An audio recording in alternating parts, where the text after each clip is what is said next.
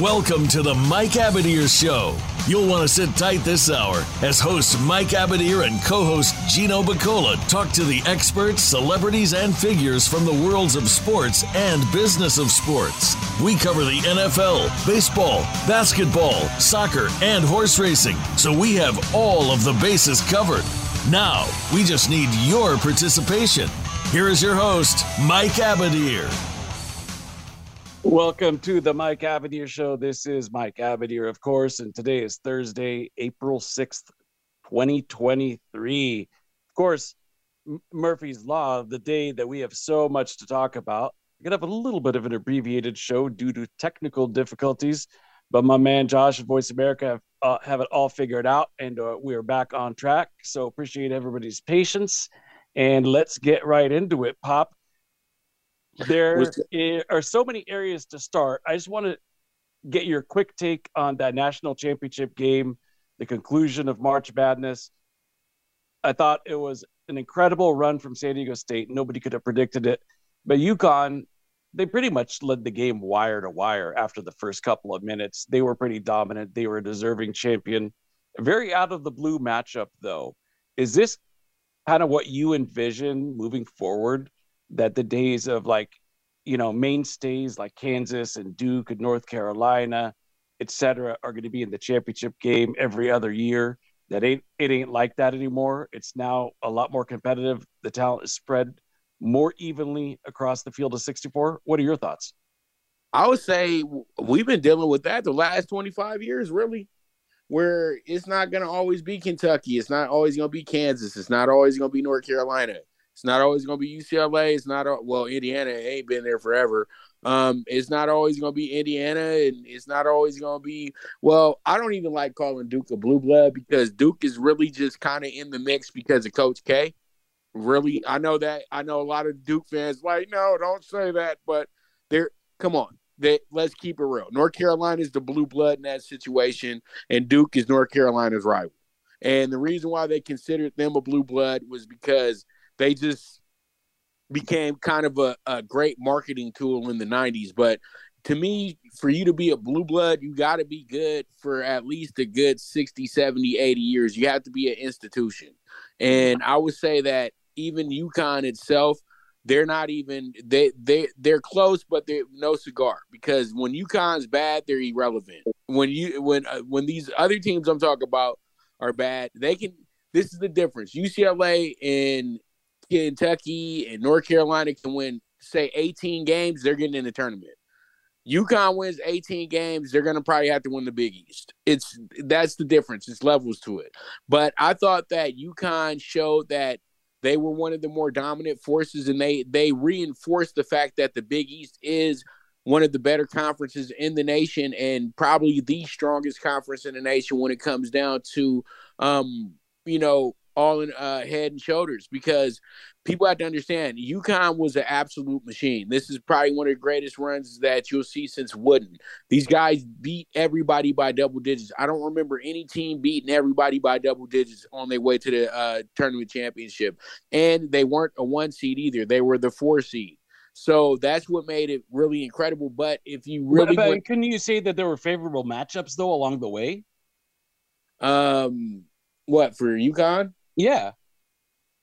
UConn was I I keep it real with you. UConn, it didn't matter. UConn was blew away. They beat everybody by double digits, including Alabama, the number one team in the uh, tournament. So when they played, but I know what you mean, though, Mike. Come on, Iona.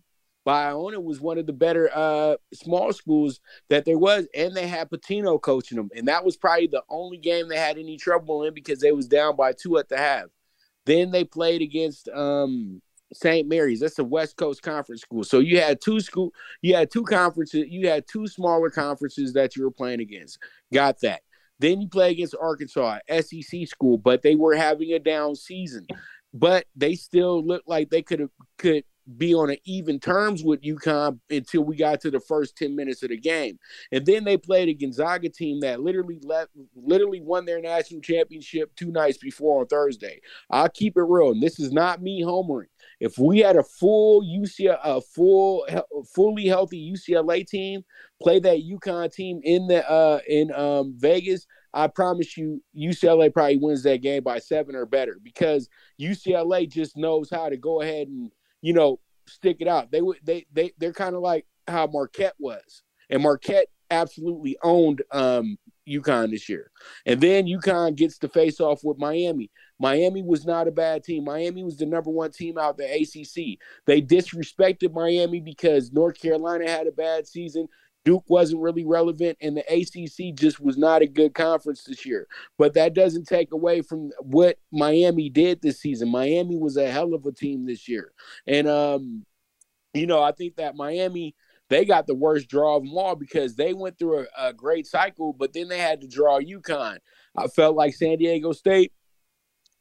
That's a team that got a lot of a lot of favors, in my opinion. You beat Char- Charleston. That one looked like it could have been upset. Then you draw Furman. Furman was literally they only had one good game in them. Then they played Alabama and won the game of all games by playing great defense. Then it was a bang bang call when it came down to Creighton. And then I think it was a little bit of misjudgment when it came down to FAU. So they had two, you know, miracle finishes in two two games. They couldn't afford to not play the perfect game on Monday night. And when they went on that nine minute drought, it was all she wrote. It's that simple, Mike you know, it's interesting because before the game, the UCLA game, that is, I made the comment that the UCLA team was banged up, and I got a little bit of pushback on that. But now we see that it really was the case. Well, in an eleven minute an eleven minute drought won't help you either. If the Bruins don't, if the Bruins actually score in that eleven minutes consistently, or just half of that time, they win the game, right? Because they were up thirteen.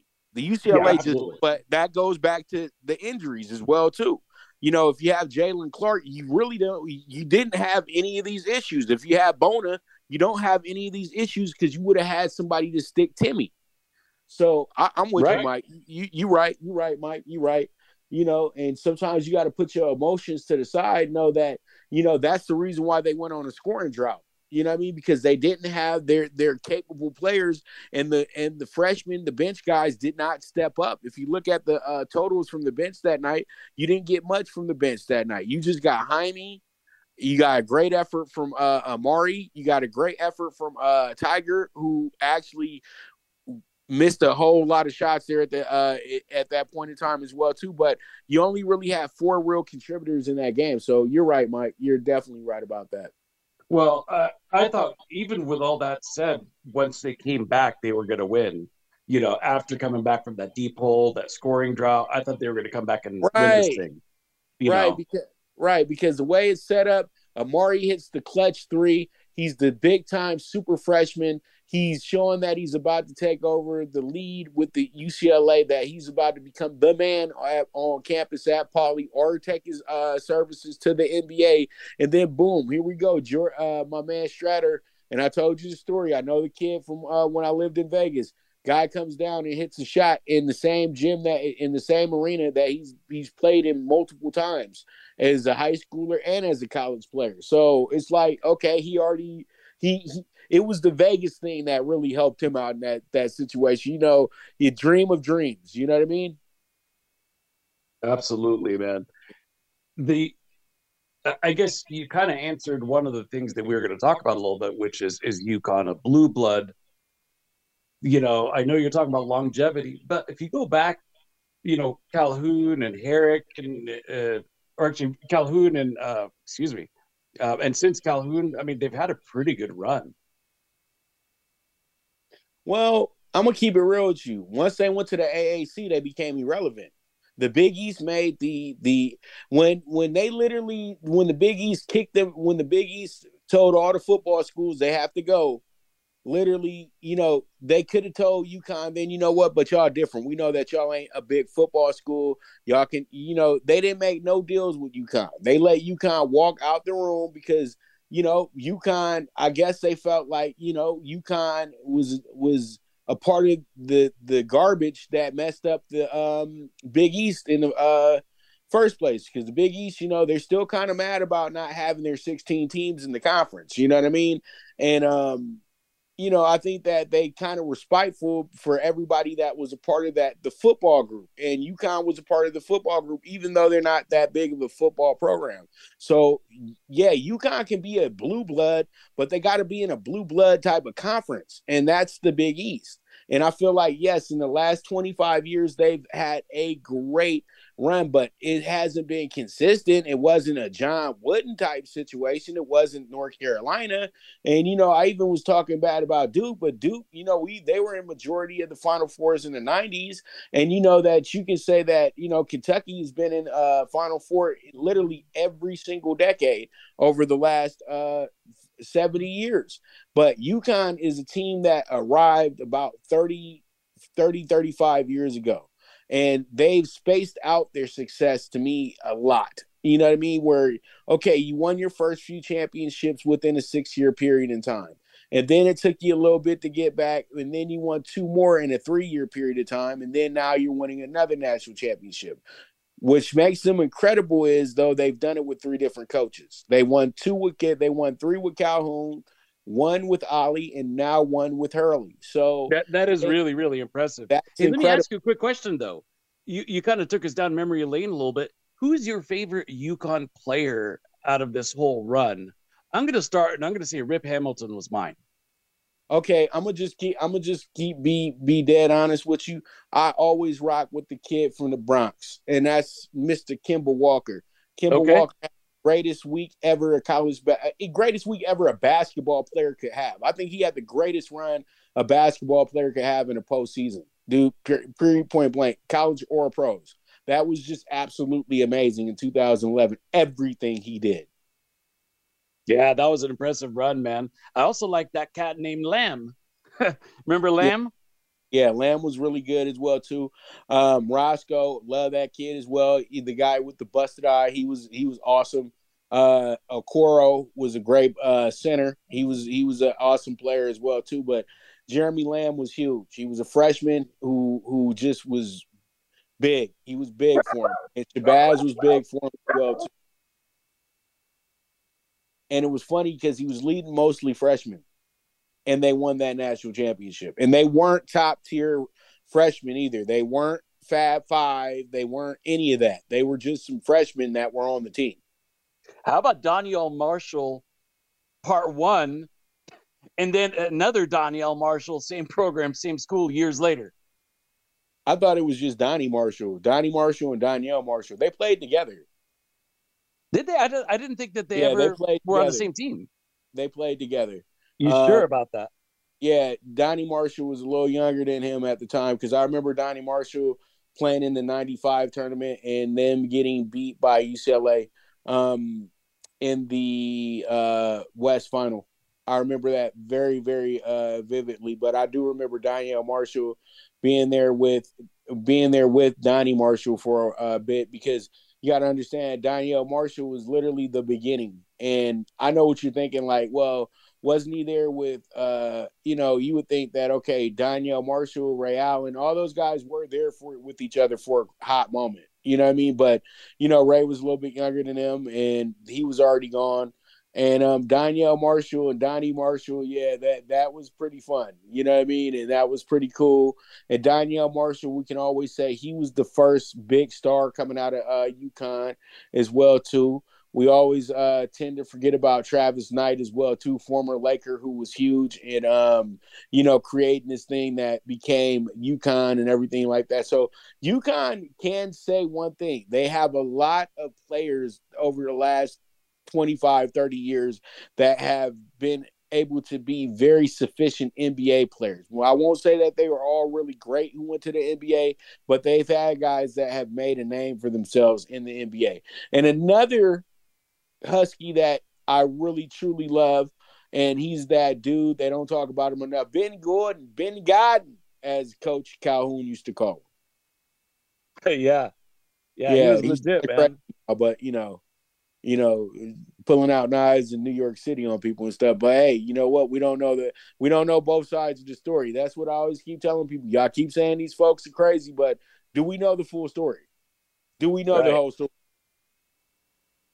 You know, right. sometimes people had to just be crazy to to say to for their safety. yeah, and for by the way, for uh for Donyell Marshall fans, he's actually uh an assistant coach in the G League, in the NBA G League with the Greensboro Swarm. Or last I heard at least, he was with the uh, G League. So he's still around the game and uh, rightfully so because he he, he was, was player. He was a beast. He was a first round pick in the NBA. I think he was like fourth overall pick for the Timberwolves. Yep. Uh, and then got traded to the Warriors for a few years, but he was he was legit, man. Yeah, he was good. He was real good. Okay, let's take a quick commercial timeout. We're going to move on from basketball and talk a little boys of summer baseball, even though it's the springtime. Stay with us, everyone. We'll be right back.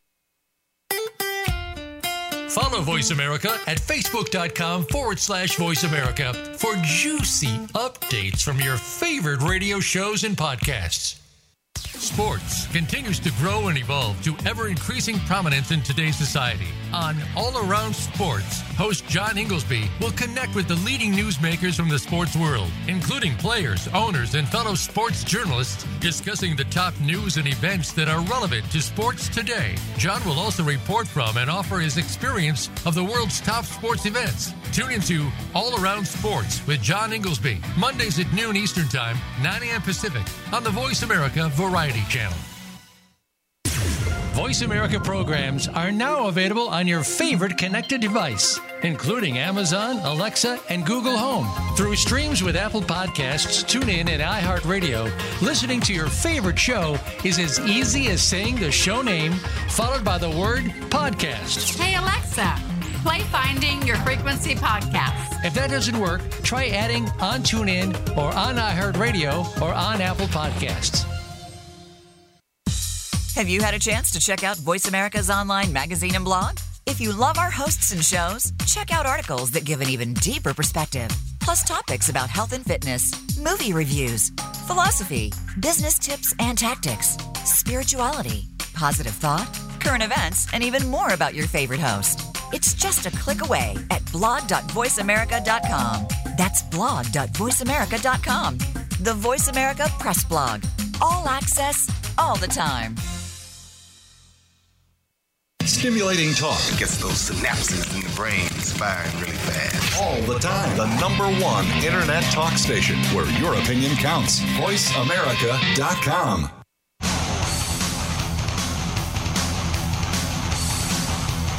This is the Mike Abadir Show. If you want to call in today, we can be reached at 1 866 472 5788. That's 1 866 472 5788 or send an email to Mike at the MikeAbadirShow.com. Now, back to this week's program. Quick news and notes from around the world of sports. From the world of NFL, an interesting news and note here. Uh, Tyreek Hill, superstar wide receiver of the Miami Dolphins, man who's done it all from Kansas City to Miami. He's announced that he's actually going to retire, uh, not after this season, after the following one. His contract goes until 2025. He said, I'm going to fulfill the contract and then I'm walking away. I'm done. So interesting there for Tyreek Hill fans. Enjoy him for the next two seasons. Fantasy wise, you've got two years left to capitalize on his greatness, and then he's done from the game of football. Another quick item, uh, Pop. So Tatis Jr. tatered a home run yesterday in his triple A rehab assignment, if you want to call it a rehab assignment, I guess. Uh, let's say getting his timing right assignment after being suspended, uh, where he's going to be eligible to come back in a few weeks here. He hit a home run off of a journeyman pitcher in the minors, and this guy wasn't very happy about it. And he tweeted out today that a cheater hit a home run. What do you think about that, man? Is that sour grapes? Poor loser, or does he have a point? Well, there's a reason why he's a, a lifetime minor leaguer, and the reason why uh, Tatis has a what is it, three hundred million dollar contract? You know, uh, you know, there, there's levels to this, Mike, as we always like to say. But I do understand his gripe though, because it seems like that the guy just does things. He does everything to where a pitcher will want to hit you upside the head every time you're in the uh, batter's box because there's rules to this game, Mike, and you know that. And a lot of these rules are are are unwritten rules, and he's broken pretty much every single one of them, and he doesn't care. And that's what the biggest problem is. He has made himself public enemy number one in my opinion. So he's not going to get love from any pitchers or anybody on the defensive side because even when he played the Dodgers that weekend and had that big weekend where everybody's, oh my God, Tatis is the next coming. He's a phenom. He cheated the whole weekend. He was stealing signs. He was doing all types of extra stuff during the game. And literally, the Dodgers talked about it, and everybody said the Dodgers was crying. Then he gets popped with steroids. Everybody hates the man now. So, you know, at the end of the day, Fernando Tatis is going to be a guy that's going to be a is going to be a what I would say shooting star, and it's going to fade out very soon. If I was San Diego, in all honesty, and Mike, you can get a good laugh out of this. If I was him, if I was the GM for San Diego, knowing that I have Fernando Tatis and knowing how much money I paid this guy, I'll just call the uh, the A's up and say this: hey, look, guys, you're not going to be much for the next 10 years. And you're already trying to move to a city that you're really going to be bad in when you get there. Why don't you do this for me? Send me 10 prospects. I'm going to send you for Fernando Tatis. and you guys can go ahead and deal with him. But and, why would they want to get their minor league system so depleted for one guy? Just to usher in the new stadium? Because at the end of the day, they ain't nothing but an arms dealer anyway. They'll get they can go get ten they can go get ten more minor leaguers that, to to replace those guys easily. They they got the scouts for it, Mike. It it wouldn't be hard. Clearly, no love lost between Pop DiBiase and the Oakland A's. I know it ain't personal, but they've become basically uh, if they were in soccer in Europe, they'd be a relegated team. Uh, it is definitely a uh, a major league farm system when it, when it comes to the A's the A's are my favorite Bay Area team out of all the Bay Area teams. So, you know, I got some love for the the A's. I just don't like the fact that they just don't care about winning. But let's not let's not start that that that trend because they played the Guardians very well. They did. They got absolutely blew up by the Angels, but they played the Guardians to you know, they played the Guardians as if it was the playoffs and you know, they got some. They, don't have anything, but I will say one thing: they're not just a bunch of guys just out there just swinging bats like the Royals. You know what I mean? So, you know, I'm still. That's who I'm really got a gripe with is the Royals. You know what I mean? So my thing is Tatis's top five options would be the A's, the Royals, the uh who else is really bad right now? The Nationals. And then I wouldn't even say I wouldn't even give them the pleasure of playing for the Rockies or the D backs or anything. Those teams are actually on the up and up right now. Um, we could send them to we could send them to Cincinnati and we could send them to Detroit. Yeah. Those five All right. There. All right. Then, well, before we get too deep into a Tatis trade, uh, he hasn't even come back to the playing field yet. a couple of other news and notes just about the pitch clock. So uh, Manny Machado tried to call time with eight seconds on the clock and uh, wasn't granted it. Got into a dispute with home plate umpire.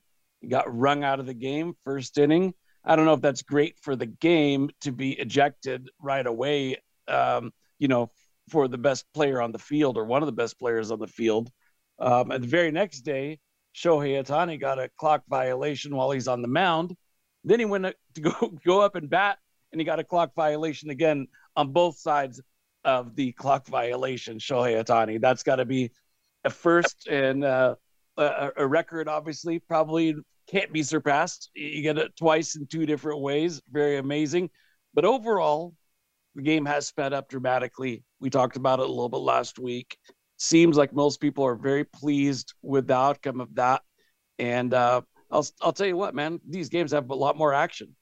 There's more steals, you know, uh, you can't if you're watching on TV, the days of I'm gonna go to the bathroom and grab myself a drink and eat a quick snack in the kitchen and come back and I probably won't miss anything.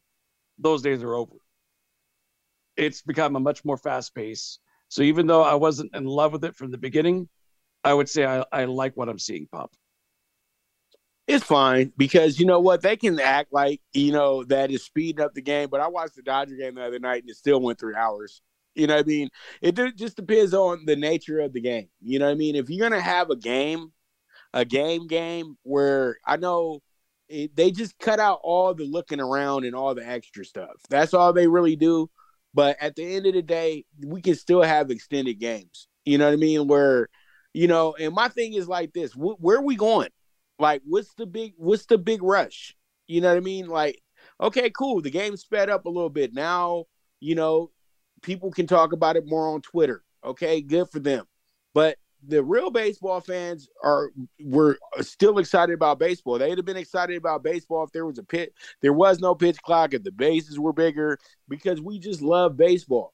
If you need the game to speed up and you need the game to do this, that, and the third for you, then you know what? Why don't you just wait till uh football season comes around? Why don't you just wait till uh basketball season comes around? Because well, but here's the thing, though, Pop. I, I don't see. For me hmm. personally, I don't have any problem with the length of time. I don't mind if it goes goes three, four hours. I was, like I said, somewhat opposed to it initially. Now I'm seeing the logic because the game itself is being played at a quicker pace. There's less dead time in between. So even if it ends up going like the Dodger game, three plus hours, that's fine as long as it's action packed within. And I'm going to give you a quick analogy to illustrate the point. It's like back in the days before the shot clock in the NBA. You want to watch them play basically playing keep away? Let's say there's no backcourt violation, there's no shot clock, you could just hold on to the ball forever. NBA wanted to speed up the game, not necessarily the time, the end time on the clock, but the activity in between. Same thing with football. I remember when the uh, uh, play clock was longer and they shortened it. Why? Less dead time in between.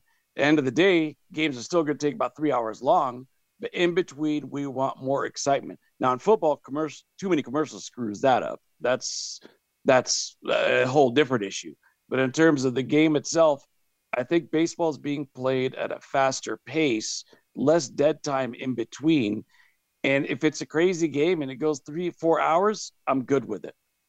You know, but if you notice from extra innings to this pitch and batter timed issue, baseball has obviously made a concerted effort to not allow these games go on forever uh, and to have more action in between. And we're going to ban the shift, get more base hits, get more moving the runners over, get more base runners, hopefully. We're going to get more uh, higher batting averages because people are intrigued by that. We're going to get more stolen bases because people love the days of Rickey Henderson and Vince Coleman all these things I think are going to be resurrected. And when we look at the end of the year, we're going to see some pretty fun stats. And at the end of the day, nobody could say that it's weak or cheap because you still have to put the barrel of the bat on the ball. And if you're a pitcher, you still have to locate and get guys to swing and miss. So I, I think it's good overall, man. Like I said, I was kind of in opposition, but I, I get it now. I, I I'm down with it. Let's put it that way, Pop. Well, I'm I, I like it. I like the fact that you you don't ha- get time to waste anymore. My whole thing is though with people is like, all right, man, we get it. Like, let's stop complaining about everything. That's just my point, Mike. You know what I mean? Like, literally, like, cares? It's a passing. If we watch sports to pass time, we watch it to be entertained. Jesus, geez, what are you doing? It's it's nine o'clock, ten o'clock at night. The only thing you're gonna do now is go to bed. So you know, what's the what's the what's the deal? You know what I mean? Let's stop just watch the game and enjoy it. You know what I mean? But this is perfect because it made baseball get back to being baseball and stop being this this game of uh, of of always of strategy and and well it's a game of strategy but let me say we get the analytic we we we dumb down the analytics a little bit we don't trust them as much as we've been trusting in the last 15 years that's what i say right that's right. exactly. Well, I'll tell you what, man. I think that baseball is is going to be on the rise because of these moves, but also because of something that you talk about a lot. There is so much young talent in the game. And it's kind of interesting because inevitably there's always going to be comparisons to other sports. There was uh, a tweet that went out the other day from a sports writer. Don't remember who it was, but somebody that's got visibility. And he ranked the top quarterbacks in the NFC. And he had Derek Carr either fourth or fifth. I'm like, wow, already? And then I looked at the NFC quarterbacks. I'm like, man, most teams don't have a franchise quarterback. Mm. NFC is weak in terms of quarterbacking. I think it kind of hurts the NFL. And I think, you know, after like Aaron Rodgers retires and maybe a couple of the older, you know, kind of horses, you're going to have a pretty crappy league of quarterbacks unless somebody emerges pretty soon here. Um, and maybe it's CJ Stroud. I guess uh, we'll we'll we'll get to football for a quick second and come back to baseball. But you know, is do you think that Stroud or or Young are going to be the type of guys that can lift the quarterback play? Are they franchise quarterbacks? Are these guys worthy of being the first two picks? And who do you like better? I'm gonna keep it real with you. We all know that it's a force. You know that these teams are forcing themselves to pick quarterbacks because that's what the media wants them to do. And at the end of the day, we know that the Panthers truly do need a quarterback. But do they need a quarterback this early in the draft? I would say yeah and no. But since they are drafting a quarterback, I would say that CJ Stroud and Bryce Young present very enticing situations. But I can't see really either one of them being faces of the franchise. I can see them just going into the same rabbit hole that we've seen Jameis Winston go in, Marcus Mariota go in, who, who else? You know, um, there's a lot of names that you just start going over and they're these top picks and they're supposed to be changed the franchise and all this stuff. It's always about fits, Mike. And I just truly feel like whoever goes to Carolina, they're going to be compared to Cam Newton all day, every day. It doesn't matter how you how people feel about Cam Newton. Cam Newton was a success in this league. He was the MVP. He was a success in this league. He wasn't just Johnny Manziel just popping up playing quarterback and you know being the being the drunkest guy on the field. No, Cam Newton showed up and was an absolute just he was he was a superhero on Sundays when he was at it in his prime. And they're gonna really try to ask this new quarterback, can he do what Cam did? And that's that's the standard that he has to play with. And I think that's a bad standard to set on somebody because Cam Newton is one of the greatest players to ever step foot in the NFL when it comes to college football. And I could say that CJ Stroud and Bryce Young are nowhere near Cam Newton. You know what I mean? I agree. So I just totally feel that when it comes down to it, me, I would take CJ Stroud because I feel like he's the best quarterback in the draft.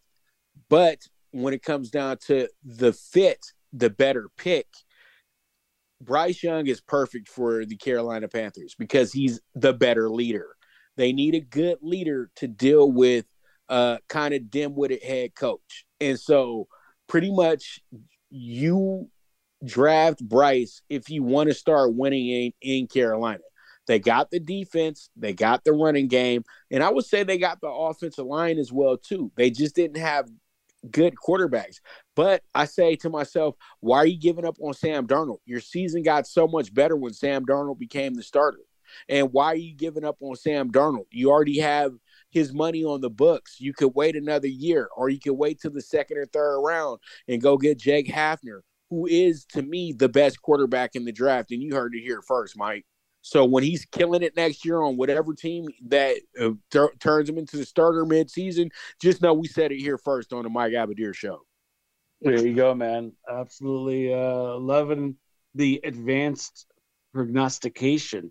Uh, we got to this point though because we were talking about the young stars in baseball.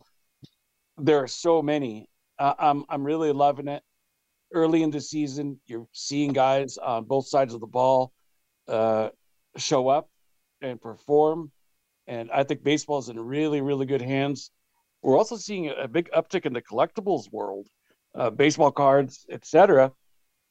There is a Babe Ruth bat that just was sold. This is on today's Newswire. $1.8 million. And if you wonder how do they know for sure that he used that bat in a game, well, they took a photo or they, they took an old photo, matched it up with the bat on its markings, and then they did the DNA analysis on the bat to see if Babe Ruth actually touched the bat and held the bat, and everything came back checked out. It matches with the picture, it matches with the DNA. What does that all equal? $1.8 million to hold on to that bat pop. Un- unbelievable transaction. But the collectible world, it reminds me a lot of when I was young. People loved baseball cards. You go onto eBay, it's flooded with buyers and sellers. Kind of interesting stuff.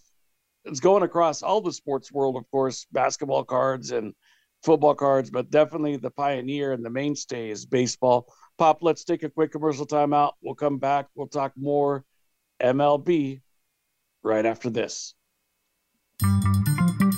Voice America is on LinkedIn. Connect with us today.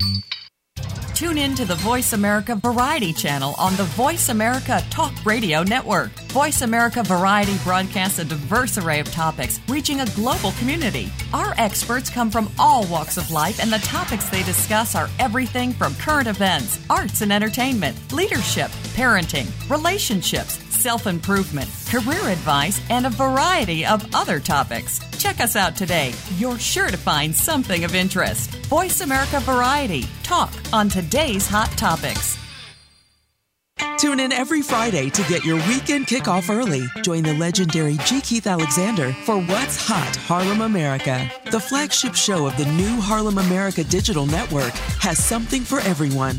From the latest in entertainment to empowerment, health and wellness, and more, we'll bring you a variety of fresh viewpoints, voices, and ideas. What's Hot Harlem America with G. Keith Alexander can be heard every Friday at 1 p.m. in New York and 10 a.m. Pacific Time on the Voice America Variety Channel. Have you become a member yet? Sign up now to become a member of Voice America. It's always free and easy. Plus, you get to take advantage of some great member benefits. Get unlimited access to millions of hours of on demand content across all of our channels. Keep track of your favorite episodes, shows, and hosts in your own customizable library. Find out what shows you might be interested in based on your favorites. Plus, you get insider access with our newsletter. Membership gives you more. Sign up at voiceamerica.com and click register at the top right. Streaming live, the leader in Internet talk radio, voiceamerica.com.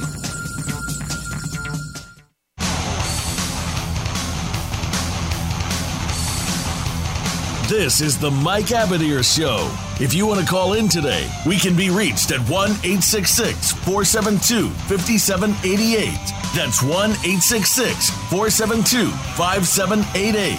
Or send an email to Mike at the MikeAbadirShow.com. Now, back to this week's program. Back on the Mike Abadir Show with Pop DiBiase. He's always doling out picks in all the sports. Uh, give us a real quick uh, plug on your handle so that people can find you, Pop. All right, you guys can find me over at the in the uh, dungeon over at Santa Anita uh, Racetrack. I'll be over there. I'll be over there with my uh, 1988 Santa Anita Derby cap and uh, raggedy T-shirt. You guys can go ahead and ask me for some plays. um, yeah, you guys can hit me up on the Twitter at Pop DiBiase, or you guys can go ahead and hit me on the Instagram at DiBiase Wave underscore, or you guys can go to PTSI on IG and um, ask about being an exclusive client. I'll get you guys situated. We've been having a great week this week as we uh, move forward into the baseball season and everything like that. Um, also, you guys can watch my show daily the primetime angles, the premier sports betting show. We are in our third season streaming. It's our fifth season overall because I started out on the radio. So pretty much, um, you guys can tune into that. Um, I got talking tickets for you guys every single day on that show. Um, also, breaking down future bets, things of that nature, and pretty much whatever, and previewing games for tonight and things of that nature. So you guys can go ahead and um, watch that show on the Twitter on that same handle or on my YouTube at Prime Wave Media uh, on the YouTube, or you guys can watch it on um, Facebook with my regular name, Jamil Brown. You guys just put in Jamil Brown. The show comes on every single day. So you guys have that Monday through Friday. And also, you guys can go ahead and um, always watch any of my um, interviews, boxing, uh, NFL, draft, Super Bowl, all that good stuff, all on Fanatics View. Just put in Pop DiBiase, you'll be able to find that, or you can go to the Fanatics View to the Prime Wave page, and you'll see um, some of those interviews there as well too. Now, so, what if they want to know about the Santa Anita Derby? Are you gonna have something put out for that? Well, you know, um, Santa Anita Derby once again. Um, that's where I got to go put my uh, what's called. That's where when I got to go to the back room and put my uh, big hat on and tell you guys that ain't none of it's gonna be free this year because this is horse racing, and I know that I'm always handing out some big money situations with horse racing. But um, yeah, this weekend I think I'm gonna show some love, Mike, and I go ahead and I put out my winner for this weekend. It won't be one of the favorites, but if it's one of the favorites, I like National Treasure. I think they're gearing up National Treasure to win this uh, race. But the horse that I like, the the the seven year year old Pop DiBiase, the one that you should just pick horses because their names and things of that nature. If I got to pick a horse because their name and I just ride that wave with them, low expectations, the nine horse. I love that uh, name, low expectations. That's the, the perfect name for the uh, race. That's the perfect thing to say at the uh, racetrack to somebody. Hey, kid, lower your expectations. You know, after somebody hit a uh, their first uh, winner at the track, you know, five dollar bet, you make thirty bucks. They think that they know everything now, and they they good to go.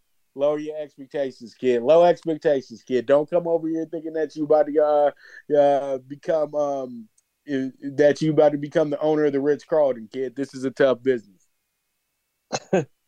Uh, there you go. That's that's Pop DiBiase with a little bit of a breakdown there.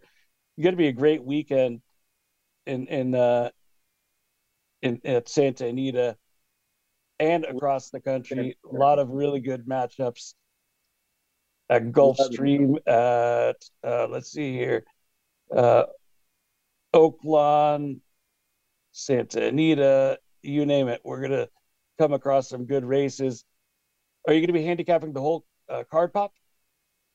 Uh, probably so. I think I might because I haven't done horsing around this year, so I know that's kind of been, you know, missing. So I might be doing horsing around Saturday, talking about the whole card at Santa Anita as well too. So we'll see, man. I did the card last Saturday, and it was pretty bad. I'm gonna just be honest with you, but that's because I wasn't really chasing the the uh favorites. It was all favorites, and you know what? What kind of disappointed me, and it, this has been a disappointment in California for some years now. It's a Saturday afternoon, Santa Anita. Usually, you probably have one or two races with like five or six horses. Dude, it was like literally 75% of the races had only like six horses and like two of them scratched. You know what I mean? Like, dude, th- there's nothing here. You know what I mean? And that's what what what get you frustrated sometimes because then it turns into a real chalky day and it's just really not worth your time. So the Santa Anita Derby is a nine horse field. Okay. Excuse me. And it's good it's part of a 12 race card and uh, the sponsor is Run Happy, of course, Run Happy Santa Anita Derby. It's going to go off as race six. That's terrible. Do you like? Do you like that it's going to be race six out of twelve? I kind of like the Santa Anita to be a little bit later in the card for any kind of derby, but instead they're going to have the Oaks as the one that's in race eleven, and the Monrovia right before that. They're going to have the uh, Charles Whittingham right before the Santa Anita Derby. So you could have five and six, and then the Eddie Stakes in race seven, and then a few allowance races, and then the Monrovia Santa Anita Oaks in race 11. And then they're going to close out with a mile turf race, an allowance race on race 12. Do you like that kind of order? You know what? What they're doing, and I can just keep it real with you, Mike. They they're doing that because of TV schedule. It's going to be the race is going to be on NBC, so they want to make sure they have the race in at a time to where it's going to be the best time for it. You know, prime time, afternoon. You know what I mean? You know, you try to get the race going later in the day, around the 11th. It's already four o'clock. It's seven, uh, seven back east. People are going to dinner, doing other stuff.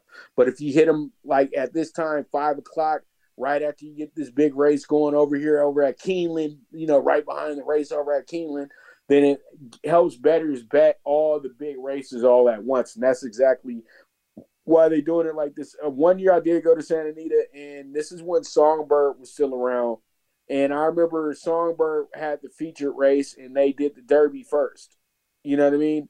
And Songbird, but I'm gonna tell you like this, Mike. There's two horses that I've seen on the track live that will that literally made my hair stand up on my back. Shared Belief's one of them when he ran the uh, big cap and when um, Songbird won the um, San Anita Oaks. And the way Songbird won it in the rain too, like Songbird literally was on a page uh, tryout, and I'm still mad to this day that they did not let my girl win that race against Beholder. I know that they was playing favorites because that was Richard Mandella, but I always feel like they should have dead heated that race, Mike. I don't care or give the songbird. Yeah, man, that was uh, man. I had a lot riding on that. It didn't go my way, unfortunately, but that's for another story and another day. Uh, really quickly here, your man, your guy, Doug O'Neill, he's got the number one post. I don't get it, twenty to one. Uh, the contenders from a uh, morning line perspective, the favorite practical move you'd mentioned, uh, followed by National Treasure. They are the two Baffert slash Tim teen horses, and then Mandella with Geaux Rocket Ride. Those are uh, in the three to one range. Victor's riding for his man Shirreffs, the number seven Skinner at four to one. And then after that, you're going to get a price. If you like any of the other horses, you're going to be getting some value. The next tier up is eight to one, and then it jumps to 20 to one, 30 to one, and 50 to one. So um, I think the odds makers, line makers have really honed in on four horses. But if you like a long shot, you're going to get an opportunity to uh, make some serious dough if you think you could beat one of those contenders. So definitely get back with Pop, check out what he's got when he finishes analyzing that racing form top to bottom, because it is race six. Might be an easy opportunity to wheel some pick threes and pick fours and doubles uh, using that race if you could key in on one of these long shots. Okay, Pop, let's uh, get back to baseball for a quick second. Your guy, Trayce Thompson, had a whale of a game. I mean, that one game was good enough that it puts him in the uh, first week's home run leaders and RBI leaders just from that one game, his three home run, eight RBI performance. I didn't know this, but since the All Star break last year, Trayce Thompson, through now, has the second highest OPS in the National League. This guy's kind of shown that, you know, with a bigger sample size now, that he belongs in, in MLB, man. Do you think this guy's a, a legit, not just starter, but potentially an all star? Uh, well, not the way that the Dodgers are playing them. The Dodgers are platooning, bro. You know, it's it's it's how Dave Roberts feels every night. Now, Trayce played in two games, and then Jason Heyward started on Sunday, and then Jason Heyward wound up actually pinch hit on Sunday. But then Jason Heyward plays in two games. He winds up hitting two home runs, getting three RBIs. The guy did absolutely nothing in Chicago last year. But I just feel like the way that they're platooning and James Outman being our key center fielder and the way that they're they're kind of fluctuating the left field spot a little bit, I just think that it's going to be tough for Trayce to make the All Star game because he's not going to get enough time to make the All Star game. I don't know how how it's going because I know he's not starting tonight either.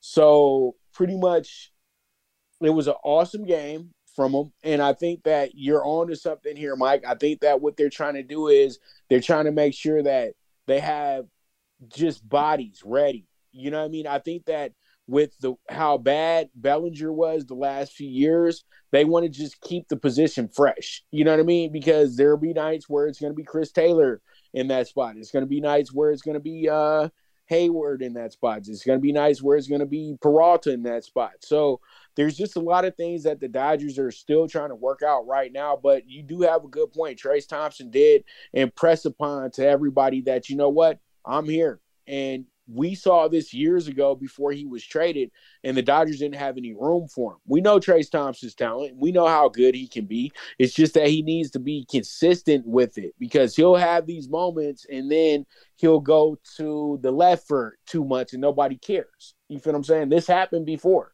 where he was absolutely cooking with the Dodgers and then he just went to Siberia somewhere and then we right. had to get rid of him.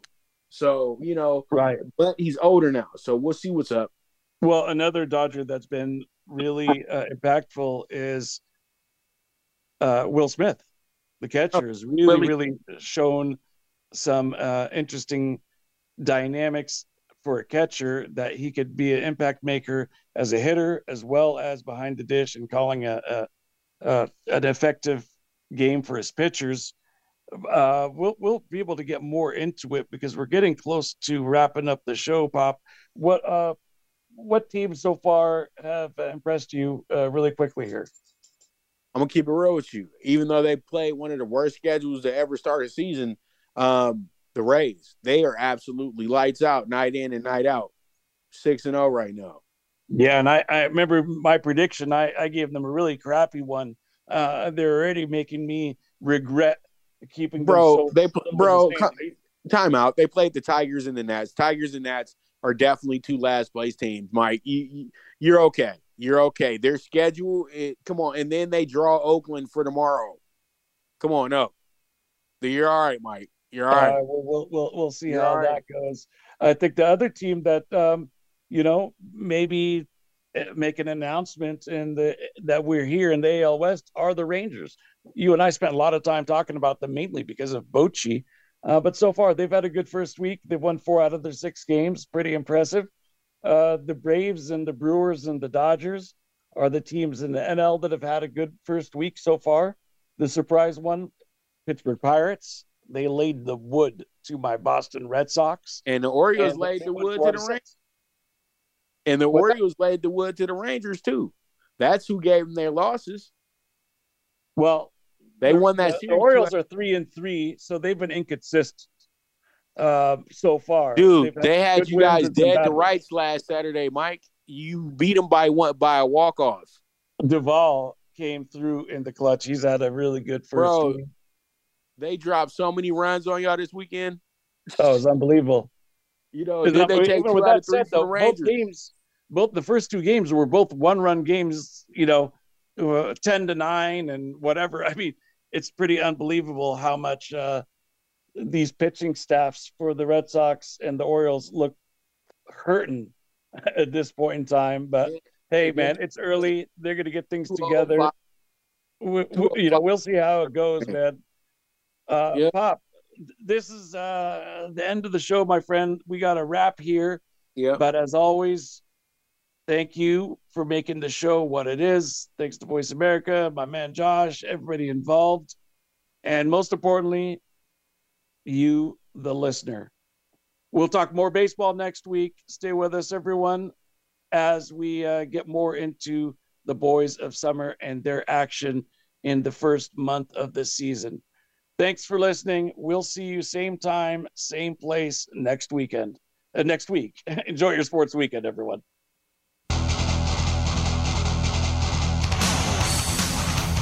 Thanks for joining us this week for the Mike Abadir Show. Please tune in again next Thursday at 7 p.m. Eastern Time and 4 p.m. Pacific Time for another show with Mike and his co host, Gino Bacola, on the Voice America Variety Channel. Have a great week.